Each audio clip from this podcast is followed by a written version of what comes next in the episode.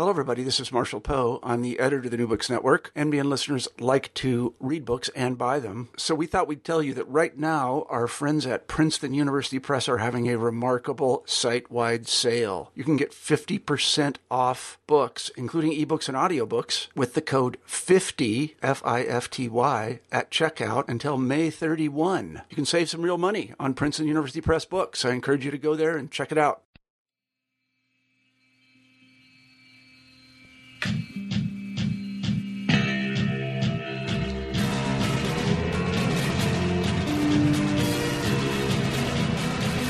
Hello, everyone, and welcome to New Books in French Studies, discussions with scholars of France and the Francophone world about their new books. I'm your host, Roxanne Panchasi.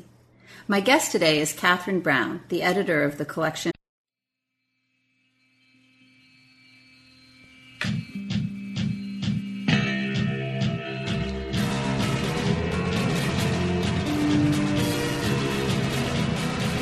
Hello, everyone, and welcome to New Books in French Studies, discussions with scholars of France and the Francophone world about their new books. I'm your host, Roxanne Panchasi. My guest today is Catherine Brown, the editor of the collection Perspectives on Degas, and the book was published by Ashgate in 2017. Hi there, Catherine. Hi, Roxanne. Thanks so much for taking the time to speak with me today. It's great to be here. Could you get us started by telling our listeners a little bit more about yourself and what got you interested in working on French art? Absolutely. Um, I'm an art historian based at Loughborough University in the UK, and I'm very fortunate to have a background in literature and art history. Mm. I studied French literature as an undergraduate, and then I went to Oxford to do a, a doctorate where I had the privilege of working with the great Proust and Mallarmé scholar Malcolm Bowie. Mm. And I think it was then, when I was writing about Baudelaire and looking at Baudelaire's art criticism, that I started to get very interested in intersections between poetry and painting, and also started reading all of that terrific art criticism that was produced by writers in the late 19th century. Mm-hmm. So that led me to do a second PhD, this time in art history. Um, and the basis of that research uh, turned into my first book, which was Women Readers in French Painting, uh, 1870 to 1890. And since then, I've really kept up with uh, looking at the ways in which art and literature merge, ways in which uh, artists and poets have related to each other. And um, Degas fits into all of that. And perhaps mm. we can talk a little bit about that later when I um, can tell you a little bit about the, the chapter that I've contributed to this mm-hmm. particular volume. Before we go any further, uh, Catherine, while I'm sure our listeners are familiar with the work of Edgar Degas, um, I wonder if you could give us, and I realized as I was kind of jotting down notes for this question that it's kind of an impossible question, so I apologize in advance. but if you could just give us a very brief biographical sketch of the artist just to locate him for us in space and time a bit you know and give a sense give us a sense of where he fits broadly speaking Sure. Degas was born in 1834 and he died in 1917. Now that, that that's so that's a, a long life and it really covers a, a huge span of of a changing art world. Mm-hmm.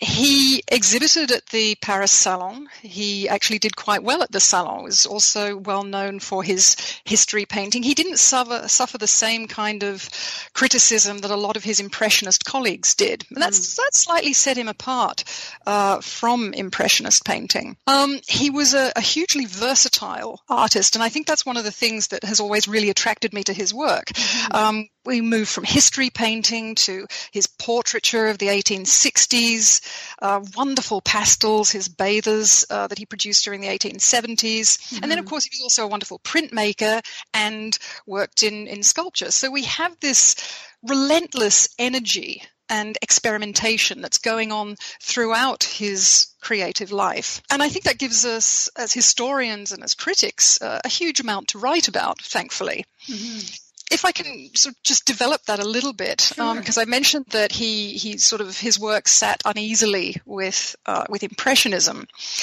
A lot of the early writing about Degas, so in the late 19th century, emphasized what what there was known as his his knowing art or his scientific spirit. Right. You have people like Paul Valéry talking about Degas' painting as a series of operations, almost a solving of mathematical problems. Right you have Zola talking about Degas as a scientific thinker, or Félix Fénéon uh, considering ways in which Degas produced all of these hundreds and hundreds of sketches as preliminary work, uh, trying to get to the truth of his subject matter.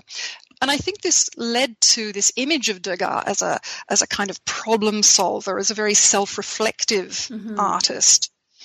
And one of the things that I've been interested in, and one of the things I wanted to think about in this particular volume, was both the way in which Degas did pursue some of those experiments, but also to look at the stuff that got away from him. So, thinking about uh, the contexts, the scientific, the artistic, the sociological contexts in which his work was produced, um, ways in which his society shaped him, and ways in which sometimes he might have produced things where he wasn't wholly in control, or even where he relinquished that control. So there are all these wonderful balances to be to be found and tensions to be explored uh, in this infinitely changing pictorial style. Right. So the book, Catherine, is an edited collection of essays on Degas, and somewhere, I don't know if it's in your introduction or the press page, you know, it's noted that it's the first of its kind, really, in, in a couple of decades. Can you tell us a little bit about the genesis of the project? What made you decide to do an edited collection on Degas? Well, as I say, Degas died in 1917, so we're at the centenary of his death. Mm-hmm. And I just thought it would be a good time to get a group of scholars together to think about what factors have shaped our critical conception of Degas' works, uh, what avenues there are for further studies. I mean, let's face it, the 19th century is a, is a very, has, has, attracted a lot of uh, really terrific scholarship. Mm-hmm. It's a crowded area. So, you know, if I'm, a, if I'm a new scholar coming to this area, what, what might I, what trajectories might I be looking to pursue?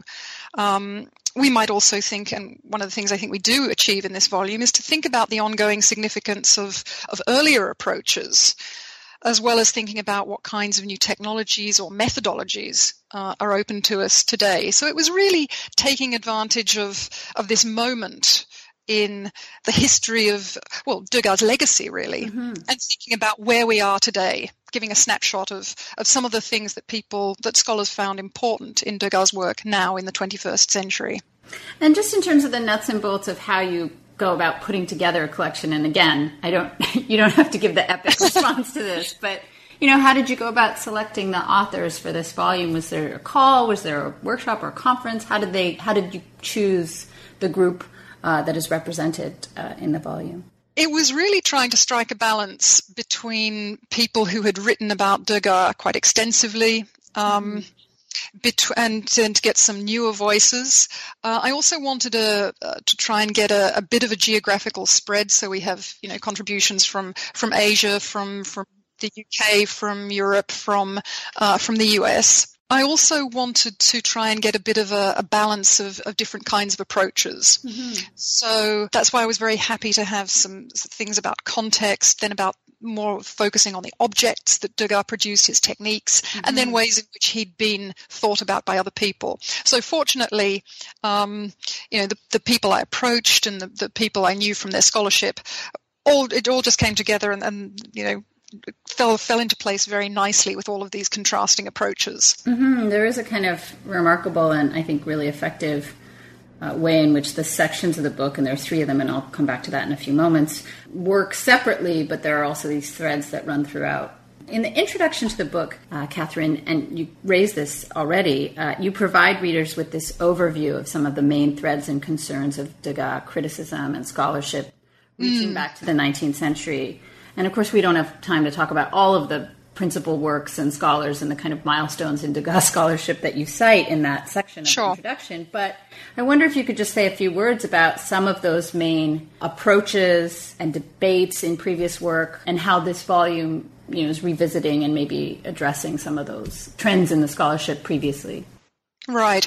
Well, I mentioned uh, earlier that that idea about Degas knowing art mm-hmm. uh, and his scientific spirit, and I think that that actually really carried on into the 20th century and into more modern criticism and more modern history about Degas. You have important works such as Theodore Reff's Degas, the Artist's Mind from 1976 um, in which he was really thinking through and I think developing some of that earlier criticism about Degas, the scientific thinker. And that carries through into Richard Thomson's work, The Private Degas from 1987, and indeed uh, Richard Kendall's work mm-hmm. um, and his curatorial projects. Uh, portraying Degas as a very self-reflexive artist.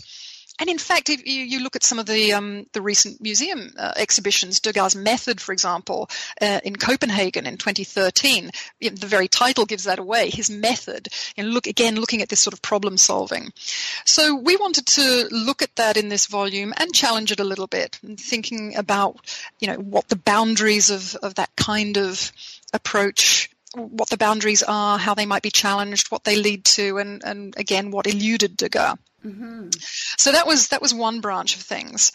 I think another very potent theme running through the criticism, early and modern, uh, is that of gender. Right. You know, we, you can look back to the early criticism on Degas, um, and very famously, uh, Joris-Karl Huysmans um, his writing on Degas' Bathers, where he talks about the, the spite and the cruelty mm. with which Degas is looking at the female body.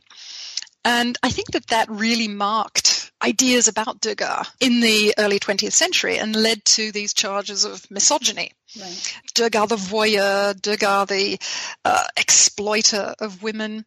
And we also have sort of commentaries by people like uh, Daniel Halévy uh, about the works that were found in Degas' studio after his death, he talks about, Halévy talks about cette œuvre cachée, the hidden work um, that filled him with both horror and admiration mm-hmm. for the artist because there are all these pictures of, of, of naked women. Um, and, you know, people have struggled to deal with this uh, in the criticism and people mm-hmm. struggle still.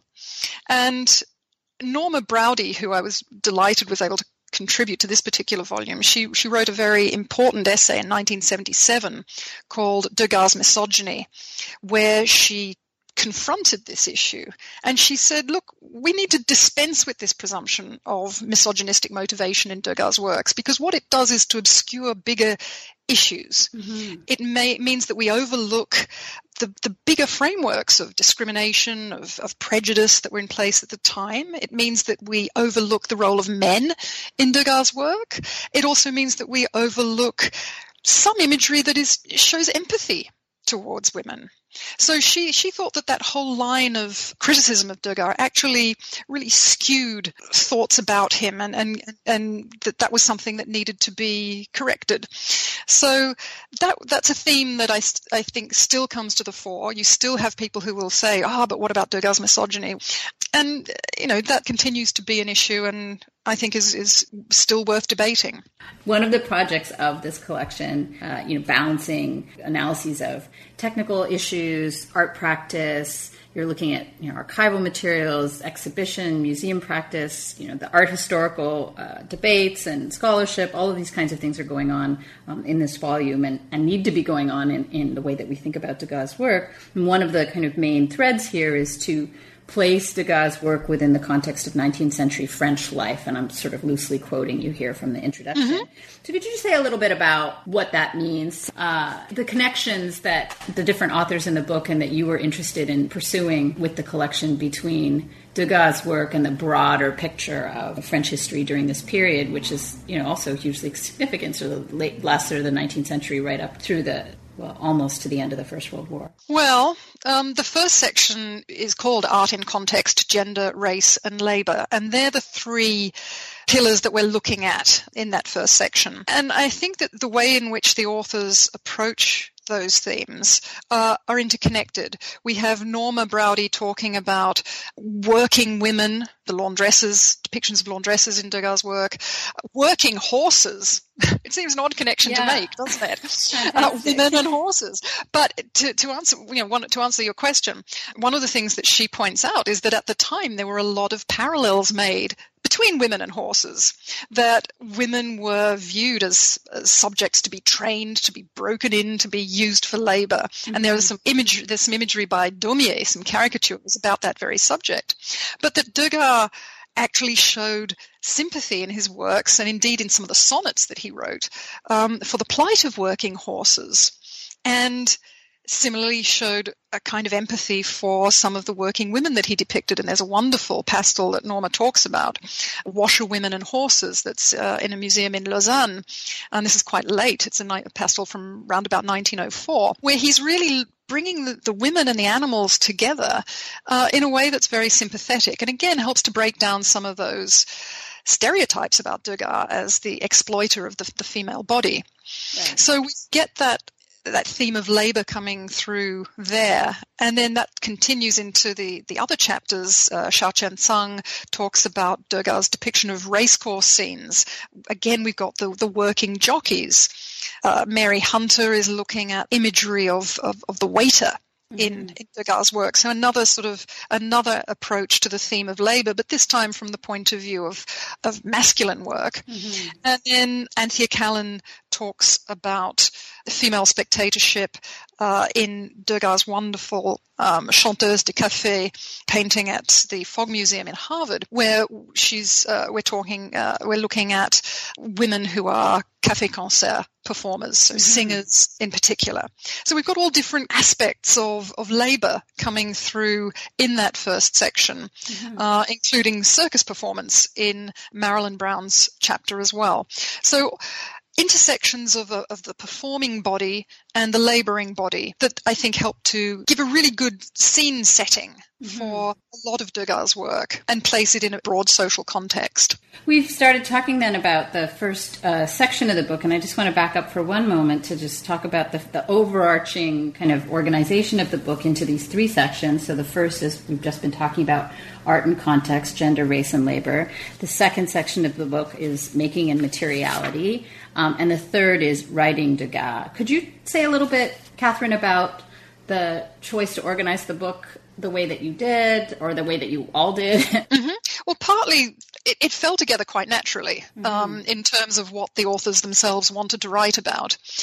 But we're going from trying to give, a, as I say, a sort of stage setting in the first section, and then moving to something that's much more object focused in the second section. So wanting to again, partly contextualize what Degas was doing in terms of the sort of technological developments of the day, including, for example, photography, right. but also looking much more at the, the physicality of the making and also the, the, the nature of the objects themselves. And then because this was produced in the context of, of, the centenary of Degas' death, I also wanted to include something about ways in which we write Degas or ways in which Degas has been written by, um, whether by his contemporaries or by art history. So that gave us a chance to, to reflect a little bit more on a little bit about the historiography, but also about the development of uh, Degas' reputation and ways in which he was viewed both by his contemporaries and posthumously. In the first section of the book, one of the things I, I, really like about this section of the book and the ways the different essays engage this is that it, it's truly a, a, a, collection of essays, these first five chapters, that looks at gender not just in terms of a focus on, you know, Degas' relationship to women or the role that women played in his life or the female body in the in the work, but that it takes seriously gender as a kind of broad spectrum of thinking about femininity and masculinity, uh, mm-hmm. thinking about the relationship between humans and animals, thinking about the mm-hmm. intersections mm-hmm. between gender uh, and labor and race. And I, I don't want to leave our discussion of, of that section without really zooming in a little bit on this question of race, because I feel like, uh, while, as you say, the theme of gender has been there really since the beginning of Degas criticism and scholarship, I wonder about the history of thinking about Degas' work in relationship to race what that longer term history is and how the, the book and especially um, Marilyn Brown's essays sort of contributing to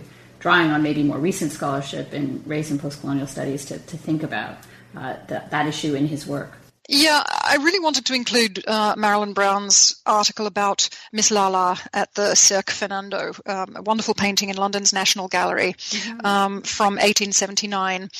That was an essay that had been published in the Art Bulletin, mm-hmm. and I wanted to give her the chance to update it in the light of some more recent scholarship and some more recent archival material that's come to light. Her work on Degas and race has looked at Degas' fam- the branch of his family that was in New Orleans, and uh, there's the wonderful painting of, of the cotton office in New Orleans, mm-hmm. and thinking about Degas' own family heritage, um, ways in which Degas' experiences in New Orleans may or may not have played out in his work. The most important thing I think that Marilyn talks about, uh, I mean, of, of the many important things that she talks about in that essay, is the way in which we can look at the image of Miss Lala at the Cirque Fernando and think of the protagonist, Miss Lala, whose real name was Olga, not just as some colonial object that's been represented by a Western male white painter, mm-hmm. but as an agent and a subject in her own right. And I think one of the things, and this is, I think, uh, one of the important parts of the essay that comes through um, in the in this revised version, where Marilyn has had access to a particular letter, a new letter that's come to light by Degas, that Olga herself was had played an active role in the setup of that scene when she came to Degas' studio and was doing the posing, mm-hmm. that she was actually giving her own input onto onto how the thing can be constructed and how how she would be posing. So she has a she has an agency that has not been there in a lot of the scholarship to date.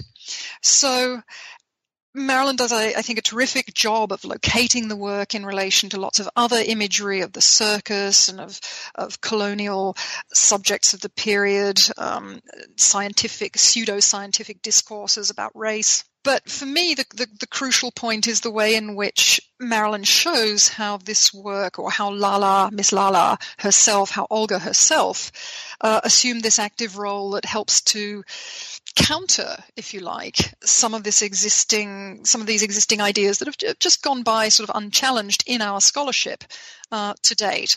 In this particular essay, the idea of Degas' family certainly plays a central role. And I'm just wondering, you know, when you talk about this in the introduction, and you brought this up earlier, the idea that Degas, uh, what is the expression, the pictorial problem solving is really dominant in terms of the scholarship. And I just wonder what role his biography, I don't really know. I realized when I was reading this book that, you know, often with artists, poets, writers, you know, some scandalous story about their. and I realized I don't really know very much about Degas as a figure, about his personal life, or about any of those kinds of things. And has that played a role in this scholarship to to any great extent?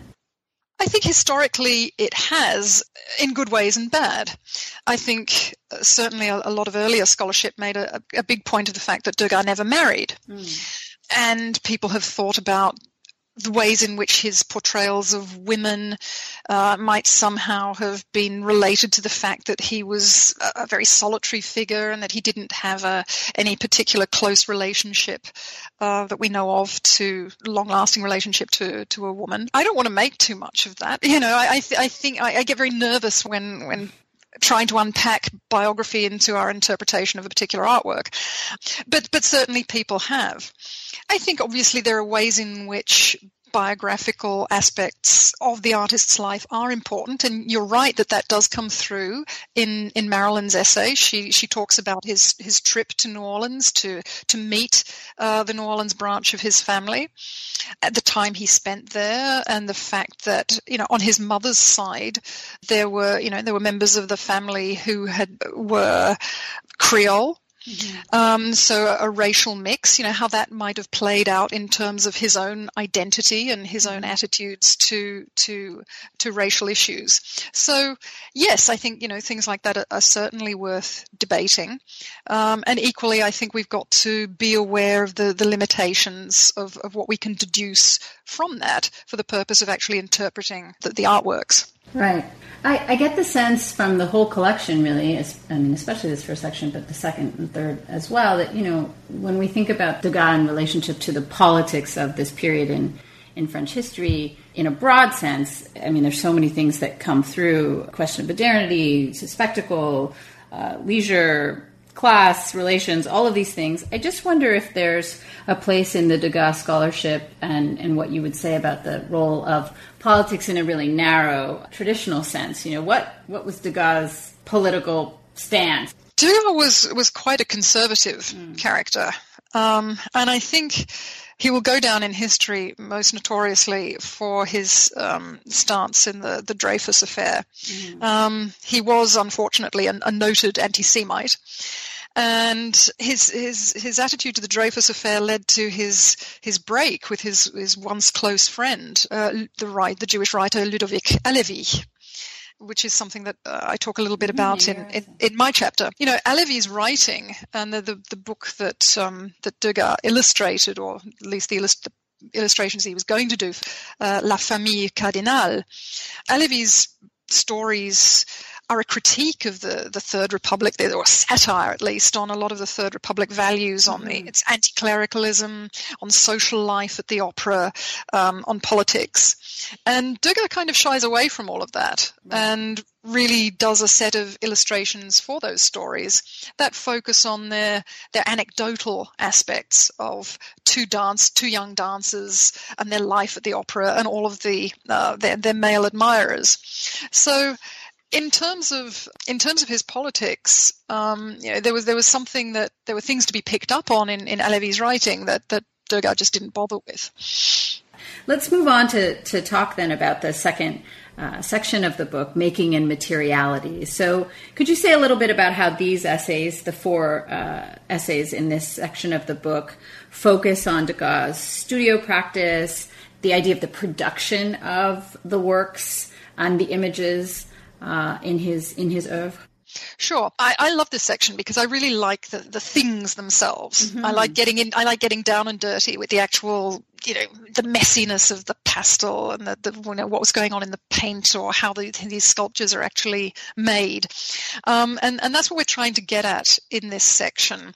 Um, Marni Kessler focuses on Degas and photography but she relates that to a really interesting painting uh, a portrait that Degas produced in 1865 of the Princess Pauline de Metternich. Mm-hmm. and this is a, a, painting that was based on a, a photographic carte de visite but instead of actually mimicking the photograph, so instead of trying to produce a painting that is, uh, uh, you know, very detailed and, and, perfect in the way that uh, you might get that photographic realism, Degas produces a painting that's blurred for, mm. for want of a better word. So he's sort of he's mimicking the photograph or rather he's mimicking photography but he's mimicking a photograph where someone's moved. Mm-hmm because let's not forget that photography at the time required very long exposure. So it's almost as though instead of producing this this wonderful, neat little carte de visite that we've we've reproduced in the book, um, Degas has taken that and imagined that Pauline de Metternich has moved during the uh, during the exposure, and so he's sort of blurred her features, and the parts of the and the background is still in, in a lot of the background is actually still in in focus.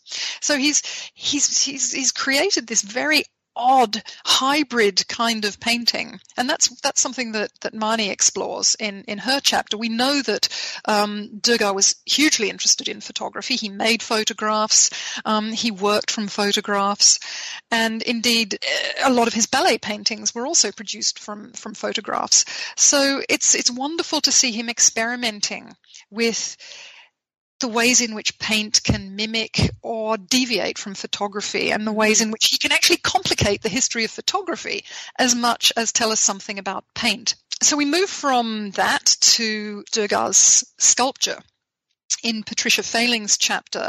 And Patricia's chapter is terrific for the way in which it tells us about all of these new techniques we've got for analyzing Degas sculpture, um, whether it's you know taking X-rays or um, looking at, at surface patternings, mm-hmm. looking at the the ways in which uh, the materials, the, the, sheer variety of materials that Degas used to to produce his um, his sculptures, or these waxes, um, she goes through a whole range of, of interesting materials like beeswax, um, pla- uh, plastiline, which was this sort of modeling clay, but there's also wood, plaster, the odd wine bottle cork, um, bits of a ceramic flower pot, cloth, wire, all these things so one of the things that Patricia does uh, in her chapter is to look at all of these various techniques that have been used by the National Gallery of Art in Washington to help us to to be able to understand better the role of these materials and the ways in which Degas handled the materials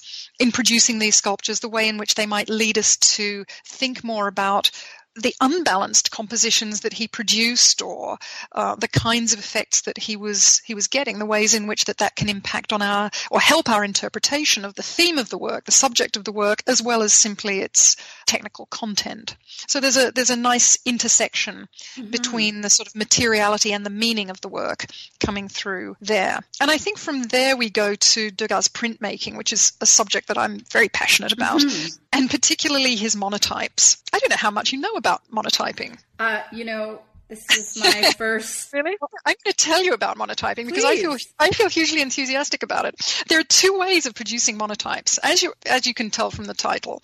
Mono, one type. Okay, we're producing essentially one print Mm-hmm. from from whatever it is that, that, from the surface that has been inked. But there are two ways of producing these objects. You can take a plate of glass or a, or a, a metal background and you can just paint onto it with a brush or with your fingers or whatever, lay the paper flat on it, and then peel off your print. Mm-hmm. Easy, easy peasy. Mm. Alternatively, you can put ink over the entire plate and then wipe away at it with your fingers, with a cloth, with a brush, whatever. That's really hard mm. because what you're doing is producing a picture from the darkness. Wow, yeah. So it's a subtractive form of printmaking. And Degas produced hundreds of these, and they're fascinating works. Sometimes he produced them, he would make one print, so do the monoprint, and then put another layer of paint, paper on, on, the plate to take a much paler impression. And sometimes he reworked those in pastel. Mm-hmm. But the monotypes themselves, so the, the main works, are a strange body of work because of that dif- difficult way of working uh, in that subtractive method, a lot of these works are very indistinct, or the shapes shift around a little bit, mm-hmm. or you can see his fingerprints on on the plate. All all of these strange interventions. There's an element of chance in mm-hmm. these works. Mm-hmm. And that's that's what Jonas Beyer focuses on in his chapter. Mm-hmm. He talks about these dark field monotypes as works in which Degas kind of loosened his garters and freed himself right. from academic constraints because he was a wonderful draftsman, Degas. As I said earlier, he produced lots of sketches. He was noted for the precision of his draftsmanship. And here in these monotypes, we have these strange, mutable works that where he seems to have thrown all of that precision out of the window. And Beyer talks about ways in which these seem to be pictures that were left in a kind of visual and conceptual flux. So they have that kind of fascination. And then monotyping, although it's monotyping in the light field, um, primarily in the light field manner, so where you paint or make your marks on the right. plate uh, so that's that first type that I described. That's that's the kind of printmaking that he used for his images produced to illustrate Ludovic Halévy's uh, series of stories, La Famille Cardinal, and that's that's the chapter that, that I've contributed. Right. So in this chapter, Catherine, you look at these illustrations and and you're challenging the ways that they've been read previously as a kind of satire of lower middle class family life and values. And you offer a new reading that actually links these images to the French publishing industry. Uh, could you mm. say a little bit more about that? Sure. This chapter really comes out of my interest in in these intersections between literature and the visual arts, between poetry and painting. So it, it really goes to the heart of, of some of my, my core research interests. Mm-hmm. stories are they're light literature. They they were fun. They were hugely popular right. in the late 19th century. They were published in the early 1870s, and they stayed in publication. They stayed in circulation into the 20th century, and um, had lots of different editions, most of which had little vignettes and illustrations by professional illustrators. So very popular works. Degas comes along and says that he's going to do some illustrations for them. And that's kind of interesting at the time because, first of all, it was thought that he started illustrating these works in the 1880s, but we now think that that was probably not true, that it was probably more like the late 1870s, so a little bit earlier than, than originally thought. Mallarmé and Manet had just produced, or had recently produced, their sort of early versions of artists' books of livres d'artistes in 1875 and 1876, the translation of into French of Edgar Allan Poe's The Raven, mm-hmm. and um, Mallarmé's own L'après-midi d'un faune, uh, illustrated by Manet. Now, neither of those works fared particularly well in the book market at the time. It sounds the art- crazy. I know. I wish I could have one now. They, I mean, beautiful editions, mm-hmm. but the, that genre of the livre d'artiste, of the artist's book, was not really established at the time. It wasn't until uh, Vollard, Ambroise Vollard, started um, his publication ventures in 1900 that the livre d'artiste really came to the fore as a genre in its own right. But you can see Degas thinking in the late 1870s, well, you know, Mallarmé and Manet have just done this. Perhaps I could do something similar. Mm-hmm. So he produces these um, these illustrations, these monotypes, for Halévy's stories, and Halévy didn't like them. Which is huge unfortunate for us. um, he thought that, I mean, we're not quite sure why Halévy didn't like them. Um, one, uh, one thought is that maybe the protagonist in that Degas had depicted was a bit too much like Halévy. It looked a bit like him, and Halévy didn't want to be particularly associated with this sort of flirtatious huh yeah. part of the of the opera, um, even though he'd written the stories, doesn't right. necessarily mean he was the protagonist. Or perhaps he just didn't like what what Degas was doing because they're certainly not imitative illustrations in sort of traditional sense. Right. I mean, this is a long-winded way of answering your question. You're absolutely right that what I tried to do in this chapter was to go against a certain kind of critical current in the ways in which these these images have been uh, interpreted. Degas did depict the kind of sexual traffic, if you like, mm. that went on in the at back, backstage at the opera. We have the two heroines of Halévy's story, uh, Virginie and uh, Pauline Cardinal. They have lots of admirers. They're two beautiful young dancers. They have lots of admirers okay, so far so conventional. People have interpreted Degas' images as sort of reinforcing Halévy's stories. Mm. So, looking at ways in which the young women have been objectified or exploited. Right. Um, or victimized, that they're being ogled, that they're the object of a male gaze. But I don't think that truly accounts for what the images do. And this mm. goes back to the art of Degas' printmaking, that the sort of the, the, topic that I was just talking about. Right. Because these these images are unusual. They're smudgy, they're unbalanced. There are figures that are sort of fleeing the, the, the central part of the image. They are, in various ways, emptied of content. Hmm. They're all, it's almost as though there's something that's being held back from us. They're showing us something, but they're keeping something away from us. So they're not narrative in any kind of obvious sense. So while Halévy's stories are all about sharing and conversation and conviviality, Degas' images, I think, are more complicated because they, they hold back. They, they, they don't give us quite what we want. They don't tell us enough of a story.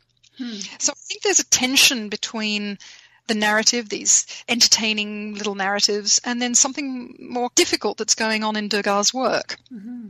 And so I think that that has a sort of dual function. It, it, it was probably one of the reasons why Halévy didn't like them. And it was also, I, I, think it's also led to a kind of reductive critical thinking about the images as just sort of, you know, the traditional kind of, well, this is exploitative. Whereas I don't mm-hmm. think they mm-hmm. are. I think they're doing something that's much more complicated. And that's what I was trying to bring out in my chapter. Listening to you talk about, well, your own chapter, but also uh, the other ones in this section, and, and really in all of the sections of the of the volume, Catherine, I, I guess I have a question about, you know, the uniqueness of Degas and the way, you know, the way we talk about an artist, but, you know, how you as authors, you in particular as an author and an editor of this collection, that, you know, you don't only work on Degas, you work on other artists and, and, and, and work uh, as an art historian. But how do you negotiate that as a as a researcher, an author, and then an editor of a collection focused on the single artist? That movement into a realm of the unique genius of Degas and where do you sort of sit on that spectrum how we might think about that and you know just as a general kind of methodological or even just a challenge as as we've been talking we've been talking about the technical like innovations and the ways in which you know i was getting so excited about i mean i like degas but i i you know i was getting particularly excited about as i was reading these essays about his unique genius throughout the and I just wonder if you have any thoughts on that as a as a challenge. It is a challenge, and there's obviously a lot of myth making mm-hmm. about artists and about artists who have, for good or ill, gone down in history as great artists. Um, you know, these are problematic terms; these are problematic categories. Um, they raise all kinds of questions that we're familiar with about, you know, who's in, who's out of the canon. Sure and so on.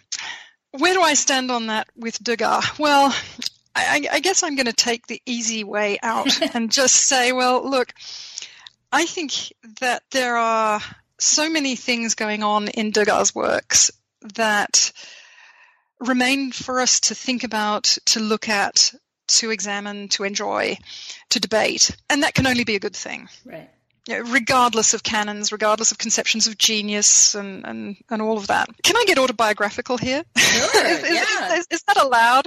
This is one of the reasons I do these is I get to hear and everyone else gets to hear the stories of what we what aren't in the book. Yes.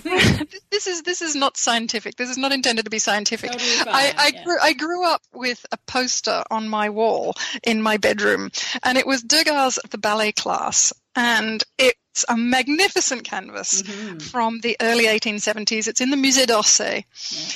And it's an unglamorized image of labor. It's, it's, you know, it goes back to what we were talking about at the very beginning of our conversation. Mm-hmm. It is a group of women who are rehearsing. There is the ballet master there.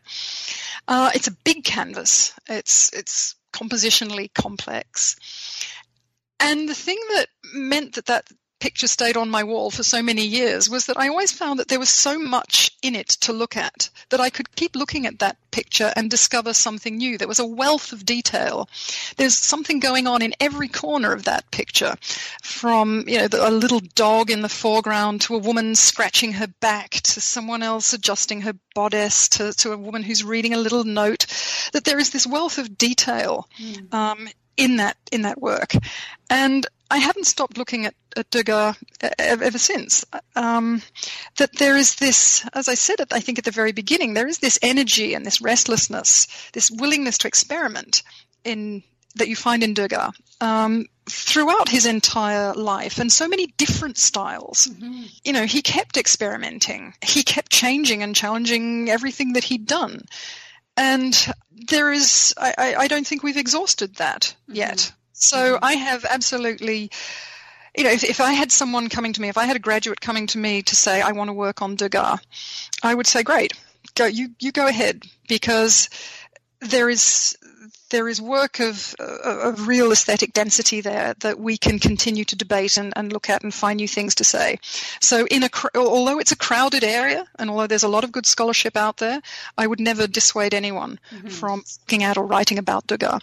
The way we've talked about putting together a volume and having it appear in 2017 on the centenary of, of Degas' death has had to do with sort of looking back. At, that is, you know, a good t- moment or an opportunity to look back and sort of rethink some of these paradigms and ways that his work has been approached by scholars and others.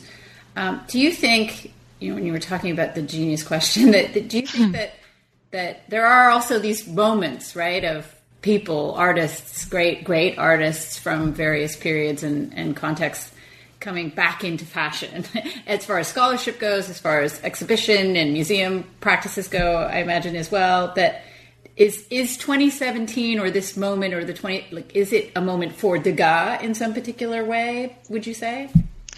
Yeah, yeah, I mean, I think that, that there are um, there are certainly great exhibitions. I mean, there probably there are Degas exhibitions going on all the time, but sure. there are there are exhibitions that have been put on this year um, that I think are, are aware of and, and, thinking about the centenary. Mm-hmm. Um, there's been a terrific exhibition recently at St. Louis on Degas and millinery that's that's just transferred to the Legion of Honor Museum in San Francisco. We've got um, Degas: A Passion for Perfection coming up at the Fitzwilliam Museum here in, in Cambridge in the UK. Mm-hmm. That's going to be transferring to the Denver Art Museum. You know, these are certainly um, exhibitions that are, thinking about Degas' legacy and the way in which he's been exhibited and people have thought about him, um, you know, uh, in in recent scholarship. So yeah, I, I, think the centenary has has given rise to um, to some scholarship and to some some further thoughts about how we place Degas, how we think about him, and how we think about the ongoing significance of his work.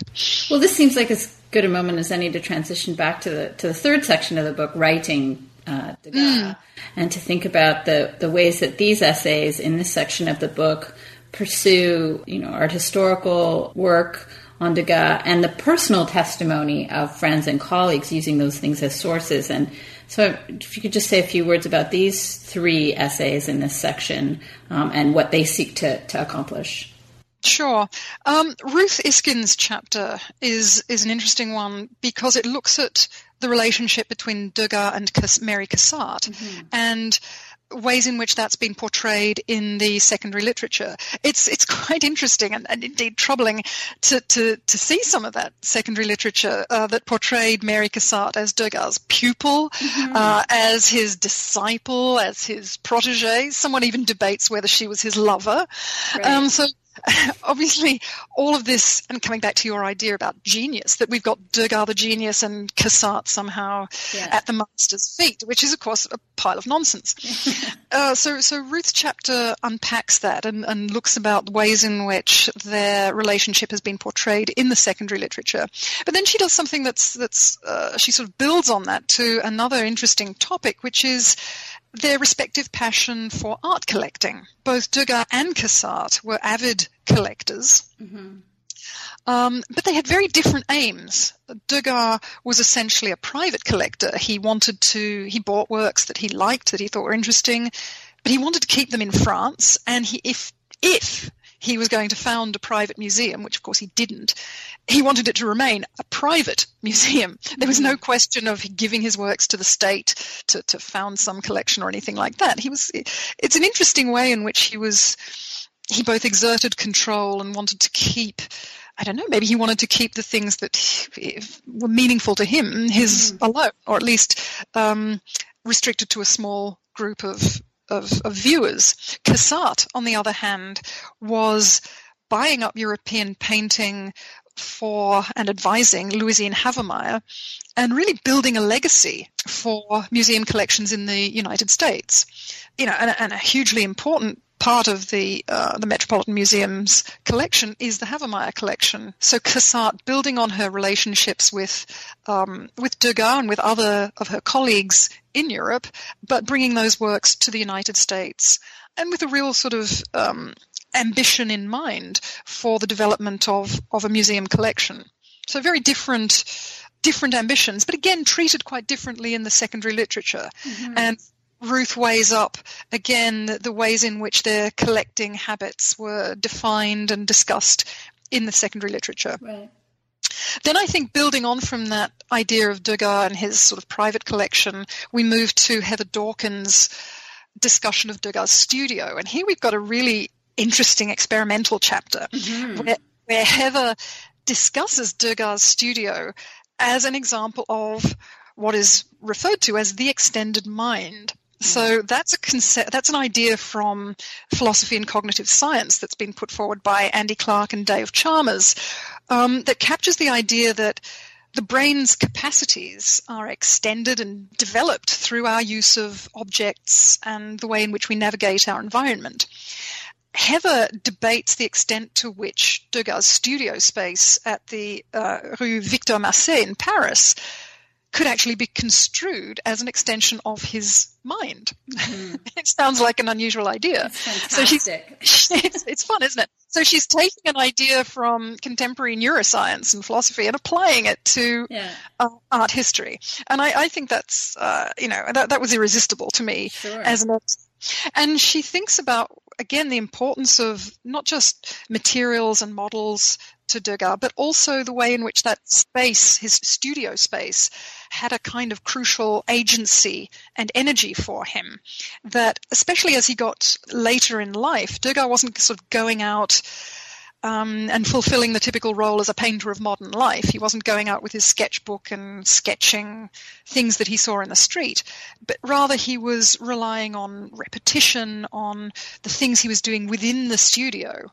And she has this wonderful quote where where Degas actually says, you know, I don't need a mind. What is a mind to me? I, you know, I just do these things within my studio.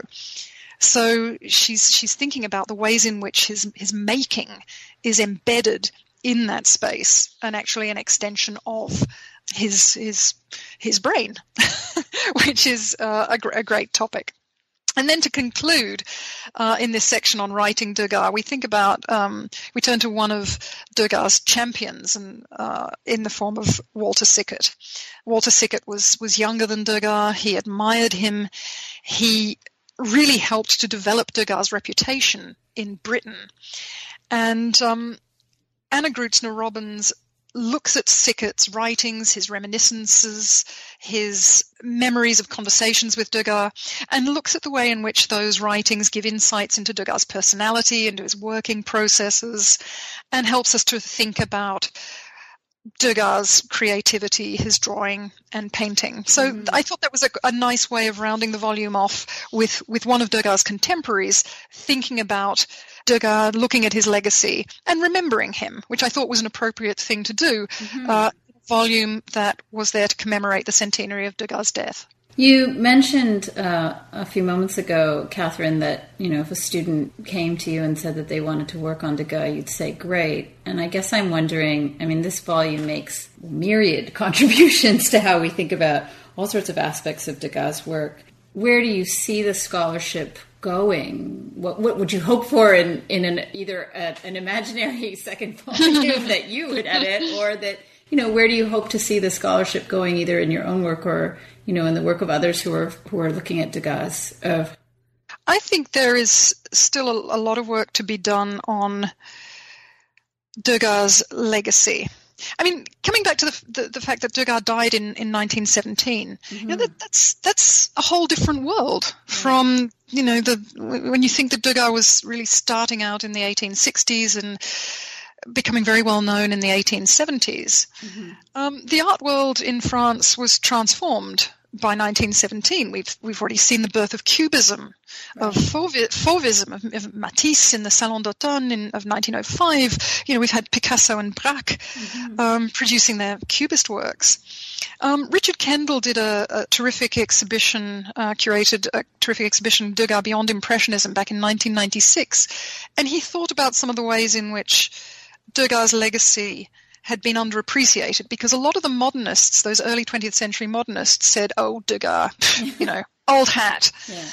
But but sneakingly, they were actually looking back to a lot of the things that he'd done, and you can actually see connections between Picasso and Degas, between Matisse and Degas, and, and so on. I think there's a lot to be done there. Mm-hmm. I think that there is still work to be done on a lot of the technical aspects of Degas' production, and you know people are still finding things to say about about Degas and context. You know, building on that earlier scholarship, challenging it often. Mm-hmm. Um, so you know, I, think that I think that our imaginations, our critical imaginations, can can still work with this with this wonderful material that we've been left. Well, now that this volume is out, Catherine, what are you working on? Are you working on Degas? Are you working on other things as well? What's the future of of your uh, of well, I'm glad you asked that question because it gives me a chance to to go back to my my real one of my real loves, which is this intersection between literature and the visual arts. Mm. And I'm pleased to say I actually have a, another new book coming out